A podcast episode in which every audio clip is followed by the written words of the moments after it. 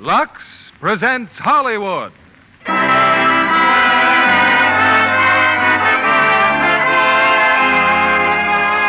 Lever Brothers Company, the makers of Lux Toilet Soap, bring you the Lux Radio Theater, starring June Allison, Peter Lawford, Margaret O'Brien, and Janet Lee in Little Women. Ladies and gentlemen, your producer, Mr. William Keeley.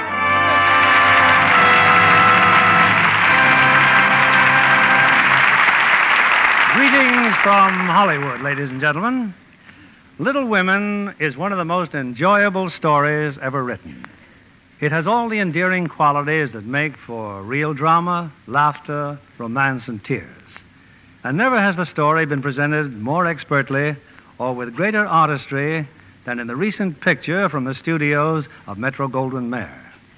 Tonight's play is based on this picture, and we have four of the original stars. First, June Allison, whose warmth and sincerity have made her an outstanding attraction. Peter Lawford, with all his charm and talent. Margaret O'Brien, in one of her most appealing roles. And lovely and gracious Janet Lee, to complete one of the greatest casts we've ever presented. Little Women is the story of the March sisters and their romances. Four girls whose loves and ambitions are completely different, but who are bound together by happy family ties a story beloved by three generations of Americans. You know, every day we receive letters from modern little women telling us that Lux Toilet Soap is the complexion care in their homes. Mothers set the example and daughters follow. A good rule where Lux complexions are concerned. The curtain rises on the home of our little women, starring June Allison as the unforgettable Jo, Peter Lawford as Laurie, Margaret O'Brien as Beth, and Janet Lee as Meg, who tells our story.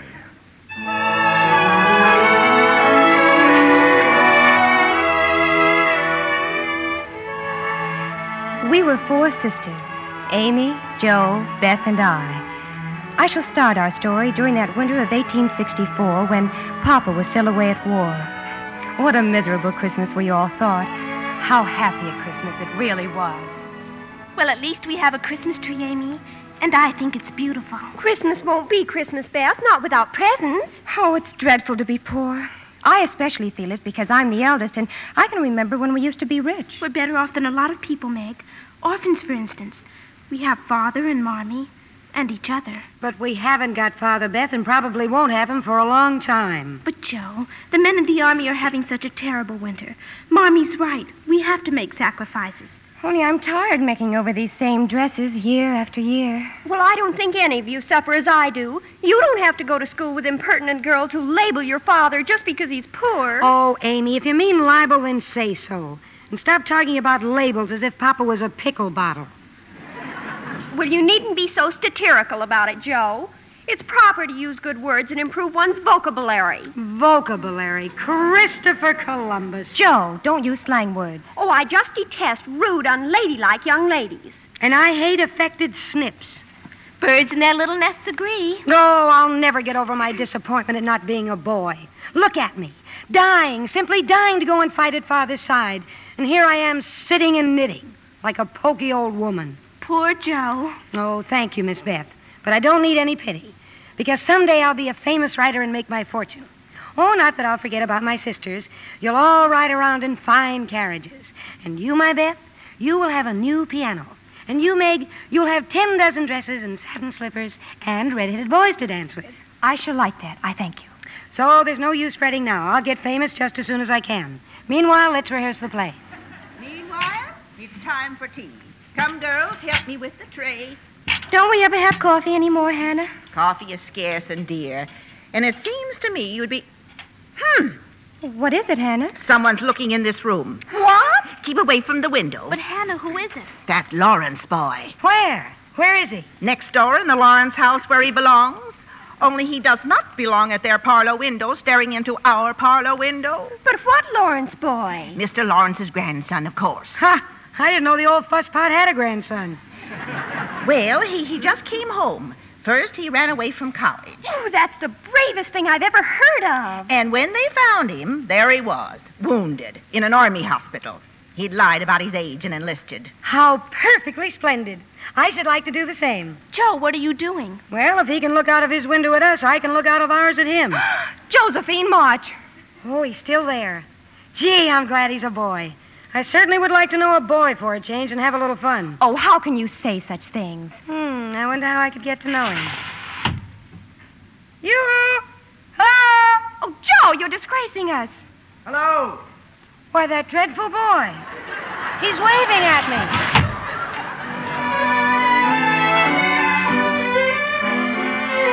Mommy didn't come home until late that afternoon. She'd been in the village helping poor Mrs. Hummel. As soon as Beth had brought her chair up to the fire, I told Mommy my big news.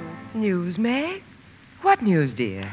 I saw Mrs. King about the position, Mommy, and, and she's going to take me. Four dollars a week. Meg, I'm proud of you. Oh, they have a beautiful house, Mommy, and, and the children are sweet. I, I won't mind working at all. Was there any mail in the village, Marmy? A letter from Father? You don't think he'd forget to write us at Christmas, do you? Amy, dear, the letter's in my muff. A letter. A letter from Father. So he sent you all a little Christmas message. How do you do? Aunt March. Oh, Merry, Christmas, Aunt March. how nice of you to come. Yes, it was nice of me to come.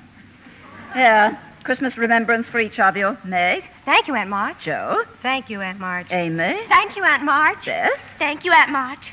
When I was a girl, my aunts didn't have to come to me. Oh, we plan to visit you tomorrow, Aunt March. One never knows if there will be a tomorrow. Well, have you heard from that foolish father of yours, waltzing away to war and leaving others to care for his family? We're very proud of Father, Aunt March, and there's nobody looking out for us. Joe. Hoity-toity. If your father'd listened to me, young ladies, you'd be better off today. I begged him not to invest his money with that swindler. If I told him once, I Forgive told... me, Aunt March, but, but that was years ago and has nothing to do with now. Besides, it was our money that got lost, not yours. Don't be impertinent, miss. Ah, it's a waste of time to talk. Nobody listens to me anyhow. Merry Christmas. Merry Christmas, Aunt March. Aunt March, I'll walk out to your sleigh with you. And catch a ca- death of cold while you're about it. Aunt March, you still want me to work for you, don't you?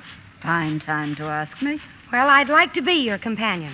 A companion should be companionable, young woman. Yeah, I will be, I promise. I am willing to bury the hatchet. Very well, then. Come over after the holidays and bring an apron. Fine, thank you, Addie. Merry Christmas.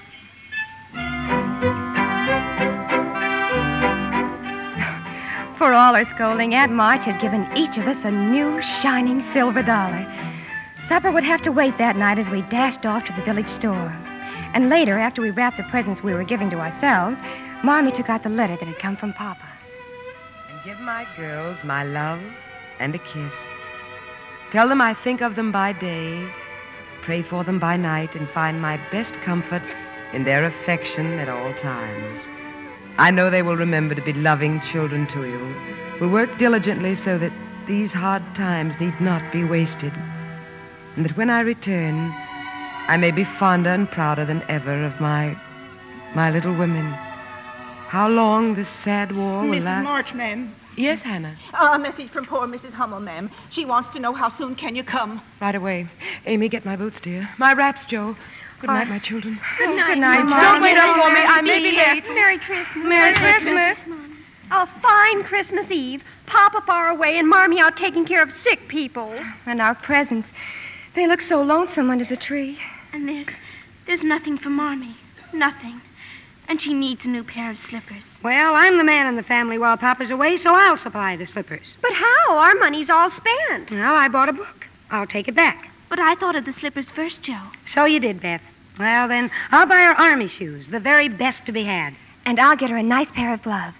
Pink ones. A little bottle of cologne for me. Both Marmy and I just love cologne. Oh, but but won't the stores be closed? Who cares? Come on, me hearties, we'll storm the citadel.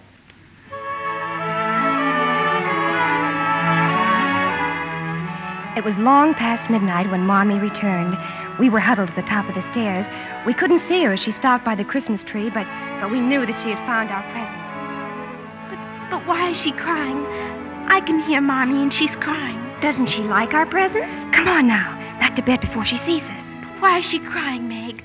Because she loves us, little Beth. And love and tears live very close together. Come on now. Scrooge.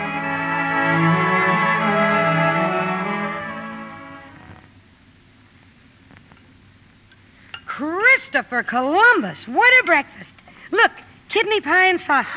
Popovers and and coffee and everything. Merry Christmas, girls. Oh, Merry Merry Christmas, Christmas, Hannah. Hannah. you do beat the Dutch. Oh, I can remember when I served a breakfast like this every day. We must have been enormously rich. Well, kindly pass the popovers, Meg. Now wait for Marmy, Amy. Uh, your mom's took breakfast and gone. She said she'll meet you all in church. Gone? Uh, back to the Hummels. The baby finally come early this morning. Another baby? One after another. Six children, half frozen, huddled in one bed, she said. Your mom took her breakfast to them. I, I'm not hungry either. Oh, Beth. I'm not hungry. But people are starving everywhere every day. Well, if you're going to let that worry you, you you'll never eat it all. I try not to think about it. Those people are far away, Meg, and we don't know them. But the Hummels are near, and we do know them. You, you're not thinking of giving our breakfast to the Hummels. Yes, we are, aren't we, Joe? Oh, no, you couldn't think of a thing like that. No. Poor, hungry Amy. A few moments later, as we passed by the Lawrence mansion, loaded with food for the Hummels, there he was, Mr. Lawrence's grandson and, and another young man. Aren't you rather loaded down, madam? May Ah. I help you?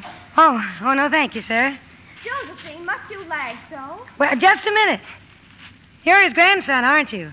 Mr. Lawrence is. Why, yes, yes, I am. I'm Theodore Lawrence, and this is my friend John Brooke. How do you do? How do you do? I'm Joe March, and I'd like you to meet my sisters, only I guess they're too far up the road. Oh, what a pity. Oh, we know all about you, you know. About how you ran away to join the army. Oh, and I'd have done the same in your place. And how you were both in the same regiment, which is splendid, I think. Simply splendid. Oh, we're pleased, Miss March. Simply pleased. Josephine, come on. Well, goodbye. Goodbye, Miss March. Goodbye, Miss March. Really, Joe, I must say, really. Oh, fiddlesticks. What will they think? Stopping to talk, and we hadn't met them properly. Well, you weren't very friendly. You didn't even say, How do you do? I don't like the way that man stared at me. What man? Oh, Mr. Brooke? I didn't notice. Well, I did. And he's still looking. Who? Mr. Brooke. Don't look back. Oh, pooh. Bye.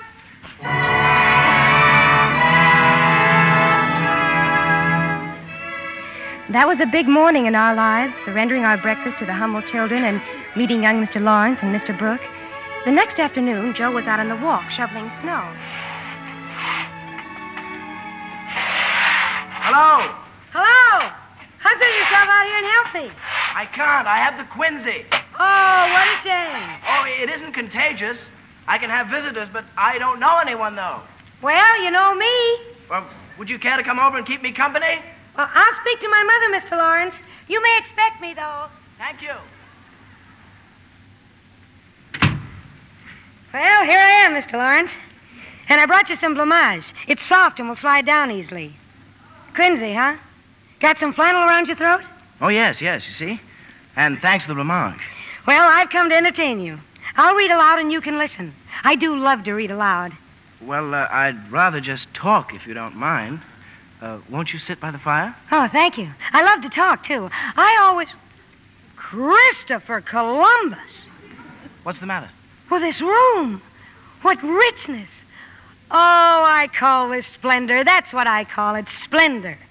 Mr. Theodore Lawrence, you should be the happiest creature alive. Well, it's just a room to me, and it certainly doesn't make me happy.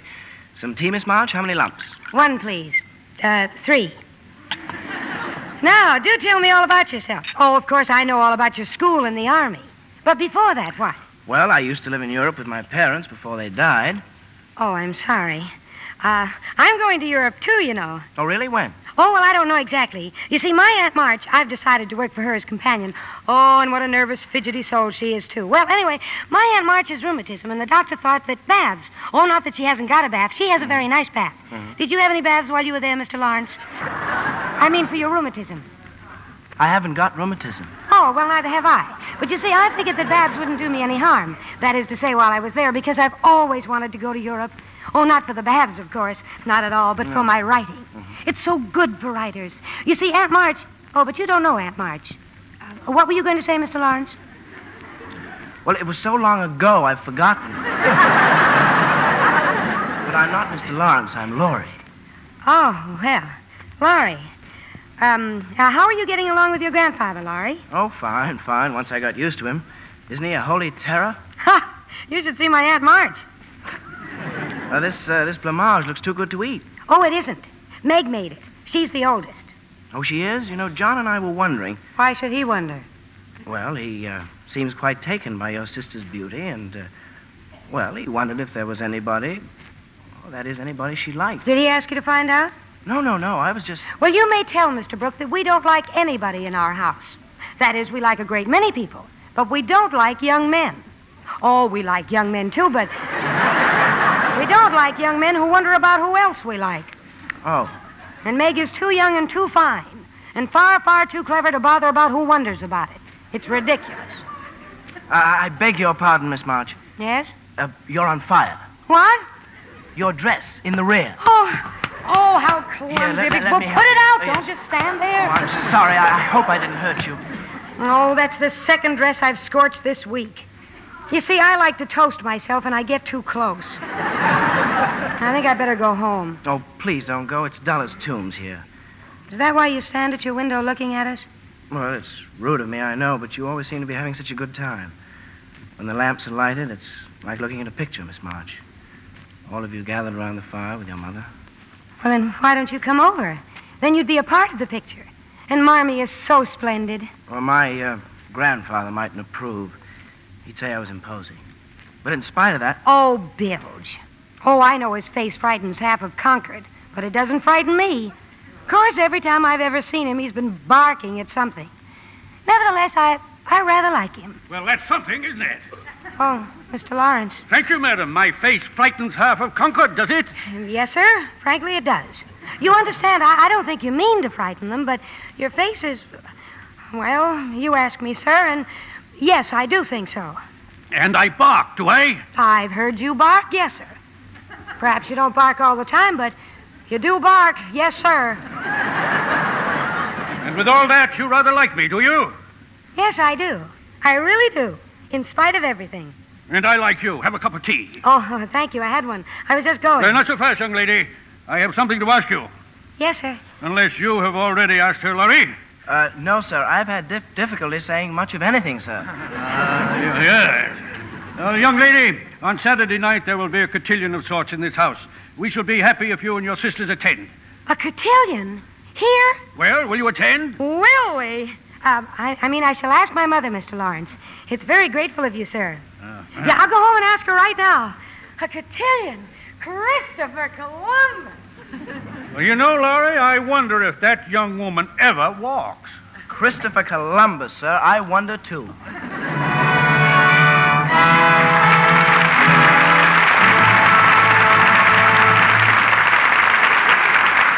In a few moments, we'll bring you Act Two of Little Women. And now, here's our Hollywood reporter, Libby Collins. What's new, Libby? Well, Mr. Keeley, the darling of musical movies will soon be seen in a new one. Betty Grable in 20th Century Fox's Wabash Avenue. An event that will make the fans happy. You know, Betty's always delightful in a singing and dancing part. She plays a gay 90s cabaret performer in love with Victor Mature, the breezy lad who helps her to stardom. And Phil Harris does himself proud in his first straight part as the diamond and the rough cafe owner. You know, some of the ensemble scenes are way beyond what the 90s could have produced in lavishness. And Betty wears some fabulous costumes. And does full justice to them. Indeed, she does, John. For Wabash Avenue, her hair is lighter than usual, and in Technicolor, you get the full effect of her pink and gold loveliness. She's a glamour girl, all right, especially in some of those off the shoulder dresses. Yes, John. You know, Betty Grable has been a Lux girl for years. For all over Lux loveliness, Betty Grable recommends the new bath size cake. Says it gives her skin fresh, new beauty, leaves her arms and shoulders looking so soft and smooth. The new bath size Lux toilet soap is really luxurious. Screen stars like its rich, creamy lather. and the delicate fragrance it leaves on the skin. A flower like fragrance that lasts. Women everywhere are delighted with this satin smooth bath cake. Your store is featuring Lux toilet soap now. Be sure to put both the bath and the complexion size on your shopping list. Let everyone in the family enjoy this generous, longer lasting bath cake. See for yourself why 9 out of 10 screen stars use Lux toilet soap. Now, our producer, Mr. William Keeley. Act two of Little Women, starring June Allison as Joe, Peter Lawford as Laurie, Margaret O'Brien as Beth, and Janet Lee as Meg.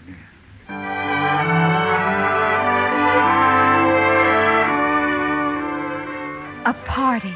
An invitation to a party in the richest, most elegant home in Concord.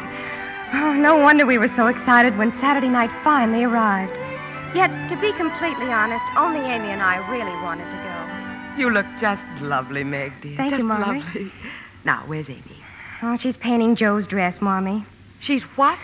Joe's done it again. Stood too close to the fire. Her best dress, too. Oh, no. Beth and I patched it for her, and now Amy's painting the patch to sort of blend it in. Watercolors. Oh, that's splendid, Amy. Splendid.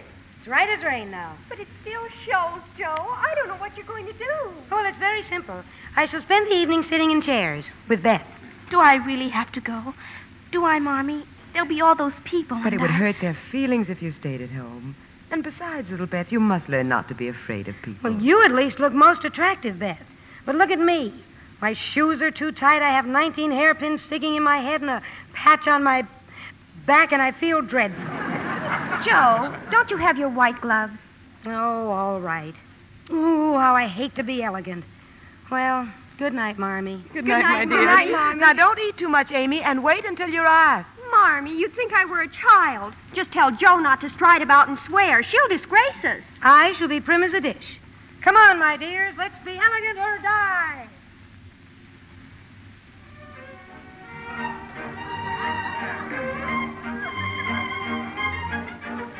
I'm glad we found the spot, Amy. Nobody can see us behind all these potted palms. A palm in a pot is a mark of elegance. Can you see Meg? Oh, yes. She's still dancing with Laurie's friend. Mr. Brooke, hmm? You know, my dear Beth, I do believe our Meg is stricken. I think so, too. Dancing makes anybody dizzy. Oh, I don't mean that. Amy, just look. Just look at that piano over there. Oh, isn't it perfectly absolute? Why, why, it's bigger than our kitchen. Who's that? Who's that behind the bar? Oh, don't let him see me, Amy. Why aren't you dancing, Miss Amy? Mother thinks I'm too young, Mr. Lawrence. Besides, I'd rather mingle with my little sister than mingle with the crowd. She has an informity, Mr. Lawrence. Oh? She's shy. Oh, I see. But if it weren't for that, she'd be simply fastidious. She's a real artist, you know. Plays the piano beautifully. Well, she should come over here and play sometime. Oh, she'd never do that. She doesn't play for people, just herself. But I wasn't going to listen to her. It's just that that piano is going to ruin for want of use. But if no one cares to come, never mind. Someone cares very much. Oh, I didn't realize you heard what I was saying. I heard, sir. I'm Beth, and I'll come if no one will hear me and be disturbed. Not a soul, my dear, not a soul. And please tell your mother that I think all her daughters are are simply fastidious. Oh, Beth, isn't he just perfectionary? Why, I think he's. Somebody's coming. Let's hide again. Oh, it's that stuck up Miss Gardner and her daughter. Don't move. Did you see him, Sally? Theodore Lawrence, still with that impudent Josephine March. Well, it's very obvious she set her cap for him. Well, what can you expect, Mother? One of them has to marry for money, since they've none of their own. Well, Mr. Lawrence will have something to say about that. I'm sure he has other ideas for the boy. Of course, it would be a triumph for Mrs. March. I must say, she's managing the affair very well. Amy, Amy, did you hear what they. Oh, Amy! Now, this is the third dance, Joe, and I'm hanged if I let you refuse me again. Please, Laurie, don't ask me anymore. Well, why not? How, how can a girl sit so much? Oh, very well. See for yourself. There, I'm patched. Oh, so you did it again, huh? Too close to the fire. You know, life will be far less complicated for me when the warm weather comes. Well, the least you can do is. Joe, something awful's happened. Amy. Well, it can't be that bad. Well, what is it? Oh, I can't tell you now. Not in front of him. Beth wants to go home. She's had a dreadful shock, and, and I think I want to go home, too. Where's Meg, Laurie? Well, still with John Brooke, of course. Laurie, would you fetch her, please? Of course.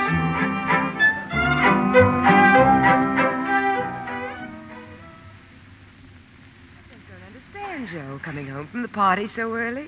Well, I'm glad you all had a nice time. Oh, yes, Marmy. It was splendid. Simply splendid. Mommy, mm-hmm. um, You don't have any plans for us, do you? Plans? Well, you know, like. like wanting us to marry rich men or something. Well, yes, Joe. I have a great many plans. I want you all to be beautiful, accomplished, and good. Of course, I'd like to see you marry rich men, if you love them. But I'd rather see you as the happy wives of poor men, or even respectable old maids, than queens on thrones without peace or self respect. Oh, I'm never going to get married. Never. Aren't you, my Joe? Now go to bed, sweetheart. Go to bed. One reason why Jo was so sure she'd never get married was because she wanted to be a writer far more than a wife. Jo never stopped writing, It left her very little spare time, even for Lawrence. Laurie's here, Joe. He said that you said that Aunt March said you didn't have to go to her house today. Well, Beth, just send him away. He says he's just going to wait until you come down. Oh, I wish he'd realize I haven't time for his nonsense. And what's in that package? Slippers. I made them. Who for? A gentleman. A gentleman? What's the matter with everybody in this family? Oh, but this is an old gentleman. They're for Laurie's grandfather. He's been so kind about letting me play on that lovely piano, and in all the weeks I've been going there, I haven't even seen him. Well, go ahead then. Give him the slippers. If your story's finished, Joe, can I read it? Nope, not now. But you keep your fingers crossed, and maybe someday you'll read it in print. I'm taking it to the publishers this morning. Now you run along. Joe, but what'll I tell Laurie? No, tell him I went up and smoked. So Jo went into town. But what she didn't know was that Laurie went into town, too. And he waited for her in front of the publishing office. That's not very good manners, Mr. Lawrence, following me. And what about your manners, trying to avoid me all the time? What were you doing in there? What I was doing is a secret. All right, keep your secret. Only I've got one, too. Oh? Something plummy? Something very plummy. Now tell me yours, and I'll tell you mine. All right. Here. A bank draft? Well, read it. Pay to Josephine Marsh the sum of one dollar. For what? Now turn it over. In full payment for her story entitled The Phantom Hand. Well? One dollar? Oh, well, maybe it isn't much, but someday I'll get as, as much as ten dollars. Joe, I just don't understand you. Cooping yourself up in the garret, missing a lot of fun with me, working, and for what? For one measly little dollar. It isn't the dollar. At least that's not all of it. It's, well, it, it'll be read in print, and I wrote every word, and people will read it. People I've never even seen. Well, anyway, what's your secret? Well, you remember the glove that Meg couldn't find? Meg's glove? What about it? I know where it is. In somebody's pocket. John Brooks. It's very romantic, isn't it? No. It's horrid. You don't like it? Of all the sickly, sentimental rubbish. I'm disgusted. And I'm certainly glad Meg doesn't know. She'd be furious. Well, I'm not so sure. I believe she's very fond of John. She's perfectly happy with the way things are. And you'd better tell Mr. Brooke to keep away from us, or I'll let him know just what I think of him, trying to break up my family. Oh, just wait till someone falls in love with you, Joe. You'll feel differently then. A soft summer day with the sun setting through the trees and your lover's arms around you. I'd like to see anyone try it. Would you? And what would you do? I'd give him a good shove, just like this. Joe! Joe, wait! What are you mad at me for? Jo must have run all the way home. I remember how annoyed I was because she burst into the house just as John. Just as Mr. Brooke was about to leave, he'd been calling on me. She all but, all but knocked him down, too. Well, can a member of the family even come into the house? Oh, I was never so embarrassed in all my life. Oh, Joe, when are you going to stop your rude, romping ways? Not till I'm old and stiff and need a crutch. Look at you. No hairpins, no combs, running down a public road. I wish I was a horse. Oh. Falling in love, that's what you are. And Amy's not much better either. Always primping and showing off. Beth's the only one I can depend on. Where is she? She's in the parlor. Oh, we just had a big surprise. What kind of a surprise? Mr. Lawrence sent her a present, and it took six men to carry it over his piano. Piano? Yes, he's given it to Beth. For me, Joe. He, he gave it to me, Mr. Lawrence. But his note, darling. We haven't even opened up the note he sent. Well, read it then. I can't. Will you read it, Joe? Miss Elizabeth March, dear madam. Oh, how elegant. I have had many pairs of slippers in my life, but never any that suited me so well as yours. I like to pay my debts, so I know you will allow the old gentleman to send you something which once belonged to the little granddaughter he lost. Oh. I remain your grateful friend and humble servant, James Lawrence. Aren't you going to play the piano, darling? Not now. I. I have to go and thank him. Look at her, Mommy. I scared little rabbit going all by herself. The piano's turned her head. She'd never go, not in her right mind. A young lady to see you, Mr. Lawrence. Miss Beth March, the pianist. Well, show her in. Show her in. Good afternoon. Can't you come any closer? Yes, sir. Now look at your chin. It's all quivering. But why? I came to thank you, sir. I came to thank you. Little girl. Little girl.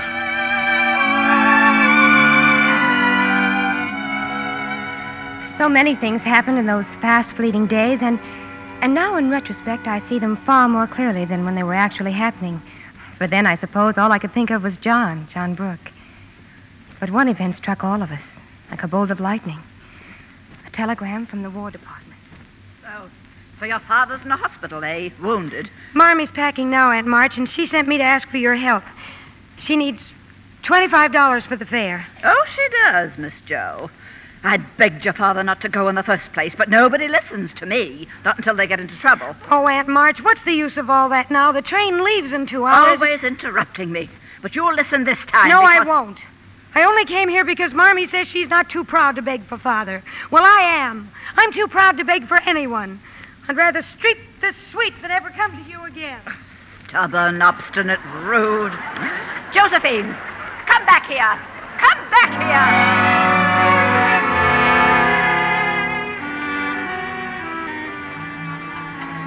So you had another argument with Aunt March. Yes, Marmy. Well, that's funny. She didn't say anything about it when she was here just now. Aunt March was here? Why, yes, dear. She brought me the money. Oh, no. And where have you been? Lloyd's been looking all over for you, Joe. Oh, I lost my temper, so I decided to get some money on my own. Here, Marmy. But, but where did you get it? How? Well, look. Oh, Joe, Joe, your hair, your beautiful hair. Oh, my poor Joe. Amy, Amy, look. Joe's cut her hair off and sold it. Well, it doesn't affect the fate of the nation, so don't start wailing. So you've come home. I've been looking. Christopher Columbus, you look like a porcupine. Really? I feel deliciously light and cool. Your hair will grow back, Joe. It'll be just as lovely as ever. But you will never be more beautiful than you are now. Marmy, your, your train. I'll be glad to drive you to the station, Mrs. March. Thank you, Laurie. Goodbye, my darlings. God bless and keep us all.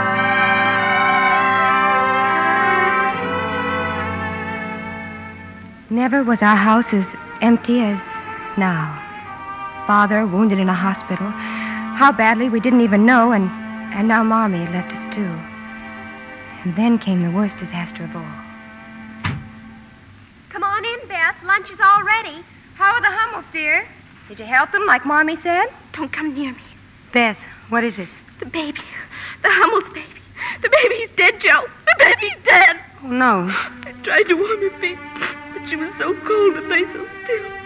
Then I knew she was dead. The doctor gave it. He said it was scarlet fever. Oh, Beth. Look at her. Look at her face. No, keep away from me. I feel funny. I, I'll put her to bed. Joe, run for Dr. Barnes.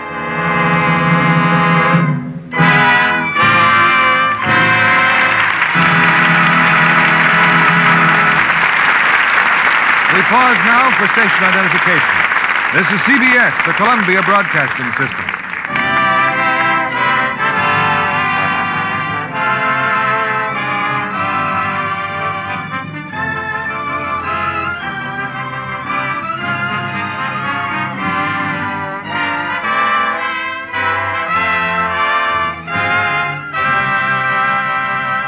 In a few moments, we'll continue with Act Three of Little Women. We're delighted to have with us tonight the well known musical comedy star of stage and screen, Miss Benevenuta. Welcome to the Lux Radio Theater, Miss Venuta. Thank you, Mr. Keeley. I understand you've been appearing with Betty Hutton in Metro Goldwyn Mayer's new Technicolor musical, Annie Get Your Gun. Mm-hmm, and I think it was the most exciting experience I've ever had. Betty is certainly the girl to play Annie Oakley in the screen version of Irving Berlin's stage hit. And of course, the picture has the famous Irving Berlin tunes from the show. Uh huh. There is no business like show business and doing what comes naturally, and many others. At the preview, the audience came out as thrilled as though they'd attended a Broadway opening. And at the same preview, feminine fans discovered a new romantic singing star when they saw Howard Keel as Frank Butler. And don't forget Louis Calhern as Buffalo Bill and Edward Arnold as Pawnee Bill. Weren't they wonderful? They were indeed. But uh, this will interest you, Mr. Keeley. I know the whole cast feels that much of the credit for the picture should go to George Sidney for his fine direction. I agree. And I'm sure everyone in MGM's Annie Get Your Gun was charmed by Betty's high spirits and beauty.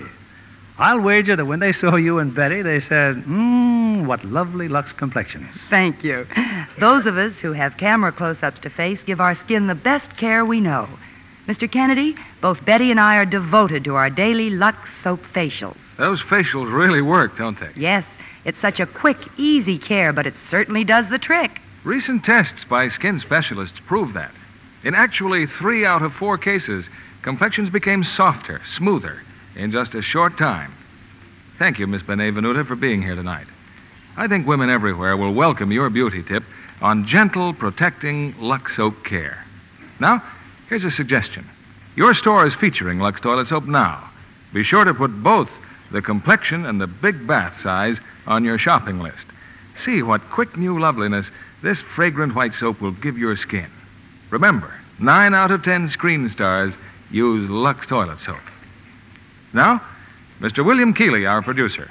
The curtain rises on Act Three of Little Women, starring June Allison as Joe, Peter Lawford as Laurie, Margaret O'Brien as Beth, and Janet Lee as Meg.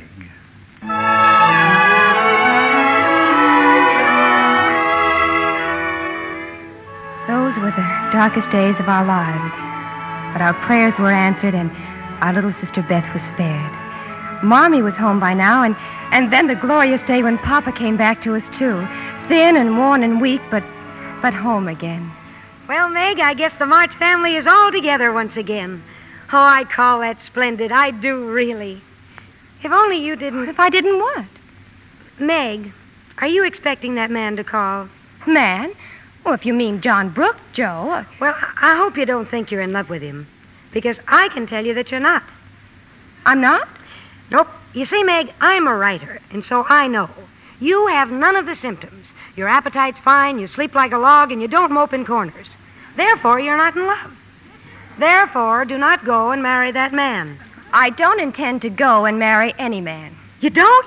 Hooray for you! You're a trump. But what will you say to him when he comes begging for your hand? Well, I shall say, thank you, Mr. Brooke, quite calmly and decidedly. Thank you, Mr. Brooke. Let us be good friends, but nothing more. Good. Hand him the mitten, Meg, and then maybe things around here will be the way they were when. Oh, no. Oh, no, what?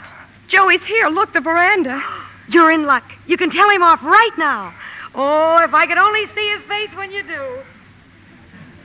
Poor John. I, I tried to send him away. I really did, but I didn't have a chance to.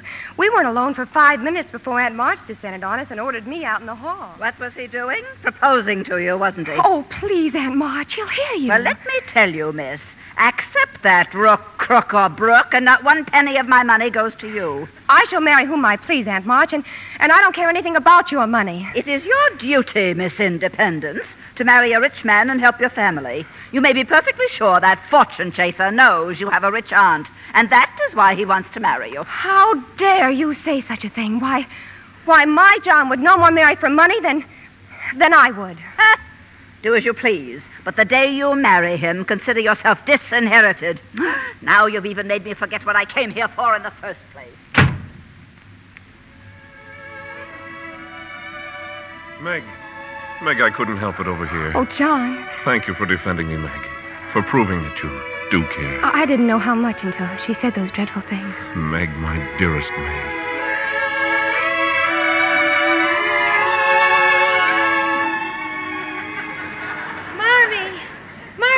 something. Joe, Joe, what is it? Go downstairs, quick. John Brooke is acting dreadfully, and Meg likes it.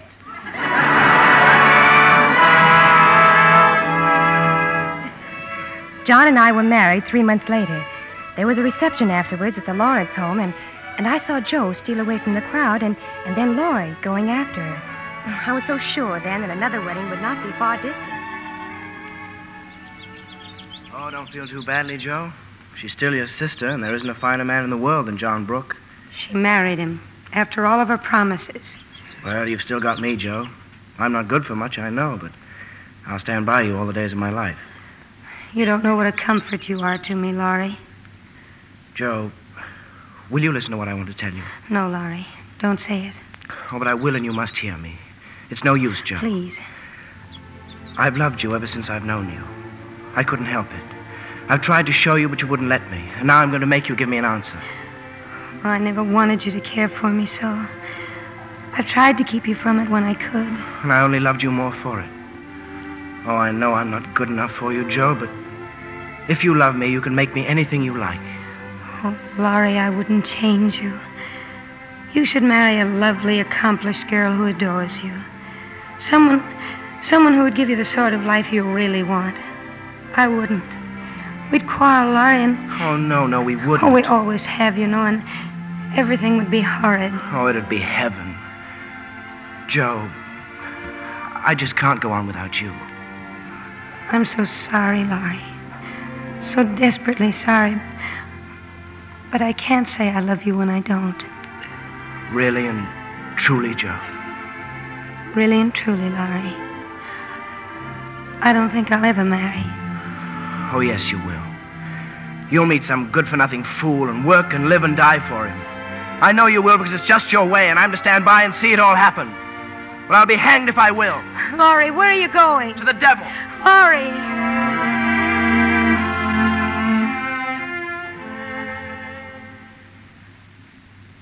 The months went by, and Laurie and Joe scarcely saw each other. And then, throughout March, Joe heard of a position in New York, a good family in need of a governess. Oh, I've always wanted to go to New York, Marmy. Why, they have the, the finest libraries and theaters there. And in my spare time, I can write. Let me talk it over with Father, my darling. I've already asked him. He says it's, it's up to you. It might be good for you, Joe. Oh, it would. And I won't stay forever, a year maybe, and when I come back, why, everything will be just the same as it used to be. I have no little ones anymore, Joe. You have Beth, Marmy, and Amy. Yes, Joe. Yes, of course.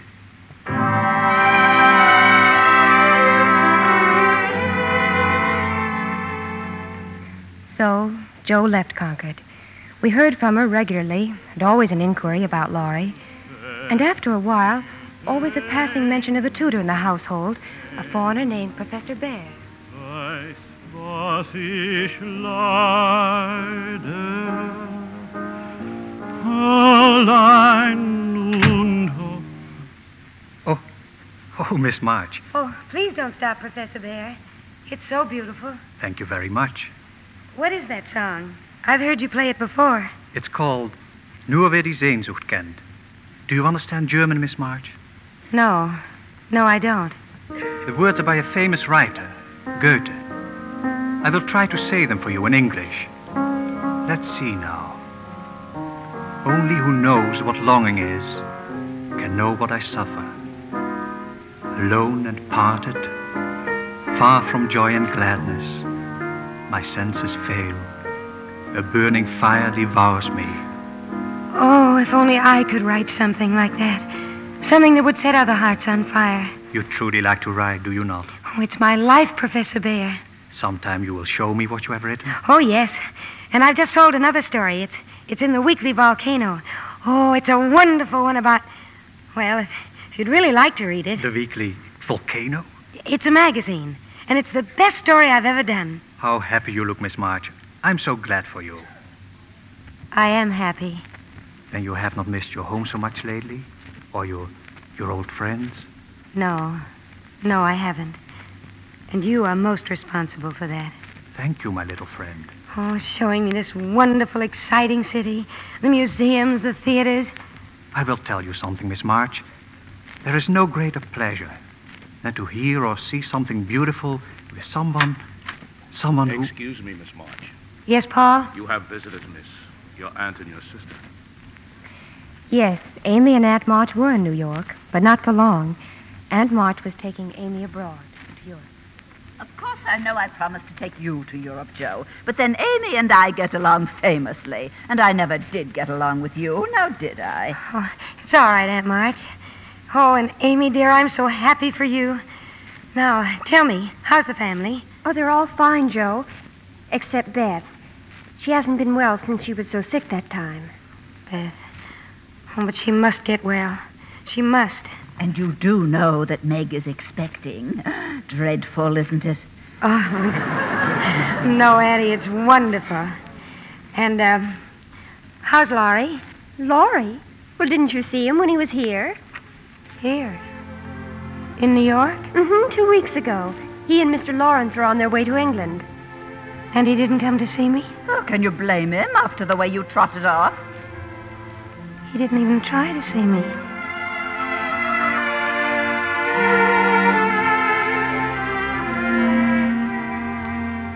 Yes, Miss March. I have read every one, all your stories. Thank you for lending them to me. Well, Professor Bear? I must be honest, little friend. I was disappointed. Oh. Why do you write such such artificial characters, such contrived plots, villains, murderers, fainting women? Do you not know that, Miss March? I, I have hurt you. Oh, I'm so sorry. Oh, don't pay any attention to me. It's, it's just that everything happens at once. Everything? Well, my, my little sister is ill, and my trip to Europe will never be, and Laurie. Laurie. Oh yes, your friend. He was in New York. He didn't even try to see me. What a fool he must be. And I chose this moment to, to criticize your writing. Oh, no. No, I always knew my stories weren't very good, but you see, they, they help at home to pay the bills. Yes. Yes, that is what I thought. And I said to myself, maybe I have no right to speak to her, for she does have talent. Have I really? Great talent, little friend. And I say to you, sweep first the mud in the street before you are false to that talent. Say to yourself, I will never write a single line which I have not first felt in my own heart. Say to yourself, while I'm young, I will write the simple, beautiful things I know and understand. Will you do that, Josephine? I'll try. I have a rich friend. He's a publisher. When you are ready for it, I will see that he reads what you write. Thank you, only I'm going back to Concord. I'm going home. Going? Home? It's where I belong. Then I. I will not see you again? Yes. Go back to your home and write your stories. And maybe someday I will see you there, in your home.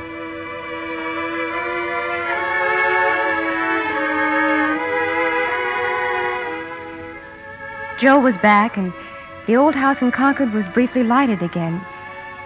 But there was a great darkness impending. Oh, Beth. Our little Beth.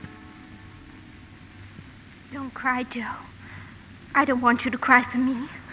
I'm not crying for you, darling. I'm, I'm just lonesome for Amy and Meg and our old happy times. I'll be all right. It's no use, Joe. I know what the doctor must have said. Please don't tell Mommy or Father, but I know. Oh, Joe, you mustn't be afraid. Doesn't it sound funny, me saying that to you, when you've always said it to me? You've always reminded me of a sea cow, Joe. Strong and wild, fond of the wind and storm, and dreaming of flying out to sea. And Mommy said I was the cricket on the hearth, content to stay at home. I can't express it very well. I guess I shouldn't even try, except to my Joe.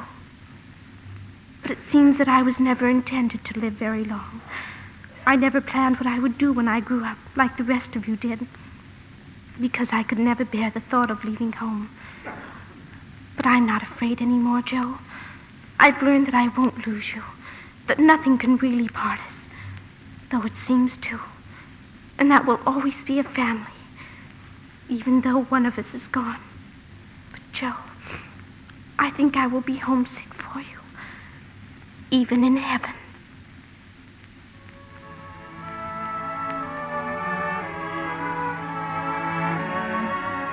In April, when my baby was born, I named her Elizabeth in memory of our sister. After we had lost Beth, no one saw very much of Joe. She'd shut herself up in the garret writing. But then one day she came to visit me. It's all finished, Meg. My novel. I'm on my way to the post office now. Oh, Joe, how wonderful. Can I read it? When it comes back. Oh, Maybe it won't come back. Maybe they'll publish it. I'm not sending it to a publisher. It's going to Professor Baer. Oh, you you write to him often, don't you? Yes, I do. And he knows what I'm writing about. I mean, he understands me, Meg. Well, I think it's splendid. We had a letter, Joe, from Laurie. Oh? Joe, how would you feel if if you heard that Laurie was learning to care for someone else? Amy? Yes. They're all in Paris now. Then I wouldn't mind at all, Meg. How could I? Well, it's just that that you seem so alone, Joe. I well, I thought that if Laurie came back no, again, you might. no. Amy and Laurie. I'm truly glad, Meg. Truly glad.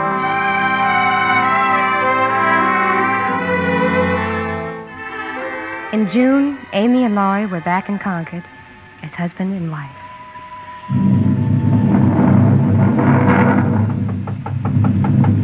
Joe. Joe, are you busy? May I come in? Laurie! Oh, Laurie, when did you get back?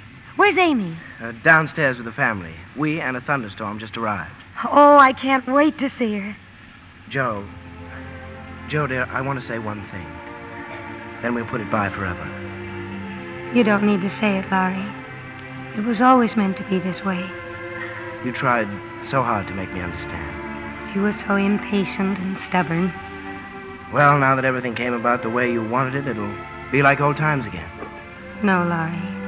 The old days can never come back. We can still love each other and help each other all the rest of our lives. Dear Joe, for the rest of our lives. Now let's go down. I want to kiss the bride.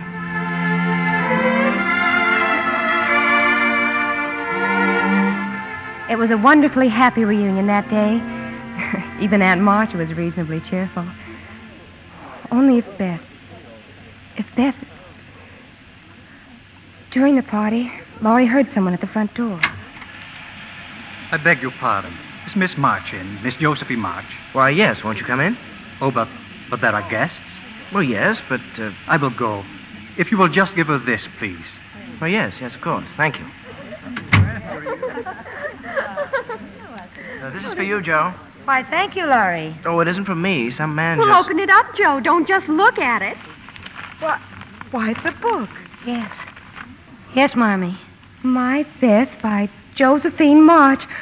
Joe, it's your book. It's been published. Why didn't you tell us? published a book. Who left it, Laurie? Well, a man with sort of an accent. Oh, where is he? Well, he wouldn't come in. He went away. Oh, no. He couldn't have. He couldn't have. Joe, come back. It's pouring outside. Professor Bear. Professor Bear. Miss March, Josephine. Where are you going? Back to the railroad station. I came to bring you your book. My friend published it, you see. He has great hopes. He thinks Oh, never mind what he thinks.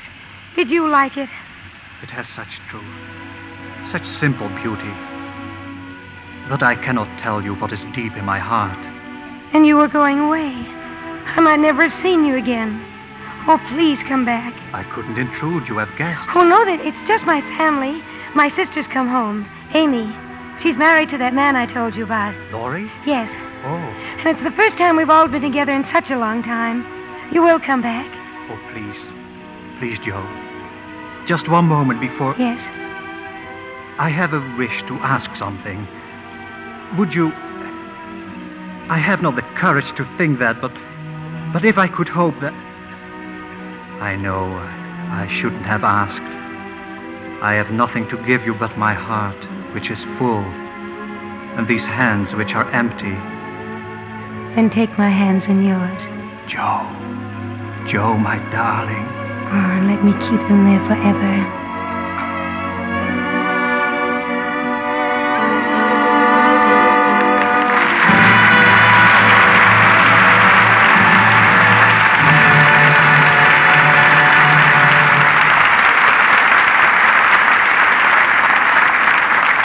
We reluctantly draw the curtain and bring our little women forward for a bow.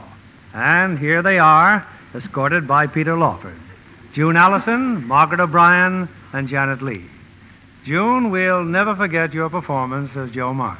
Well, it's an unforgettable part, Bill, but thank you anyway. And you, Peter, you're an extremely lucky fellow to star with three such charming girls. Oh, I know it, Bill. I hurried home from New York the moment I heard you were going to produce it. Margaret just got in from New York, too. You must have followed her out here, Pete. Oh, dear, I hope some columnists won't make an item out of this.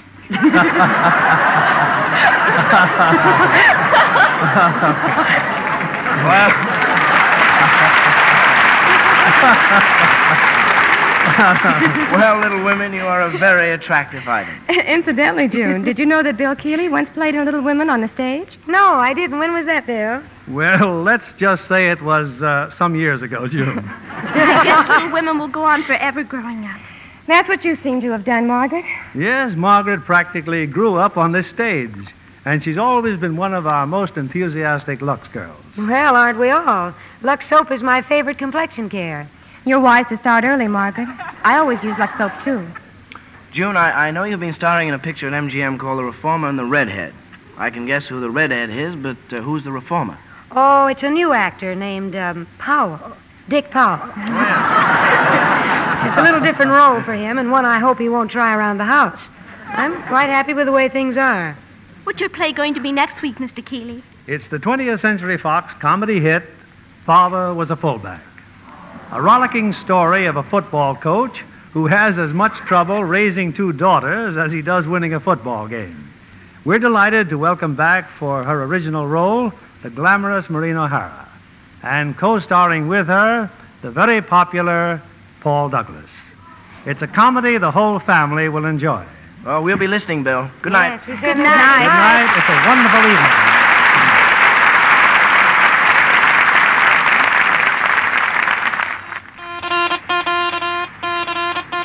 Here's a fashion flash from Hollywood. Dark seams or contrasting clocks on blonde stockings are the most exciting stocking news since nylons came back. June Allison likes them with sheer chiffon dresses for a fragile, delicate look. But even her sheerest nylons last twice as long because they always get Lux Flakes care. You know that rubbing stockings with cake soap or using strong soap makes runs come much sooner. Strain tests prove it. Prove that Lux Flakes makes all kinds of stockings last twice as long. No wonder over 90% of the makers of stockings recommend this gentle care. Put Lux Flakes on your shopping list tomorrow. Give all your nice washables that lovely Lux look.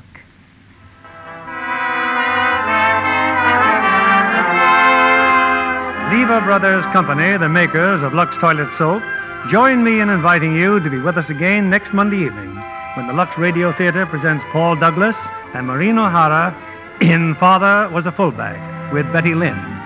This is William Keeley saying good night to you from Hollywood.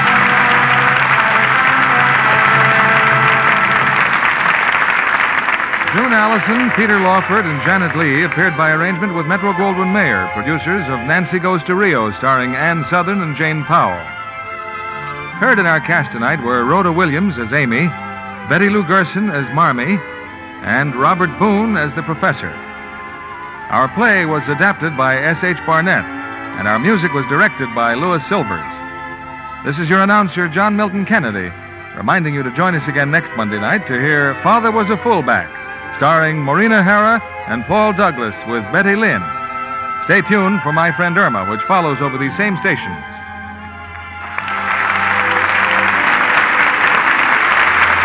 This is CBS, the Columbia Broadcasting System.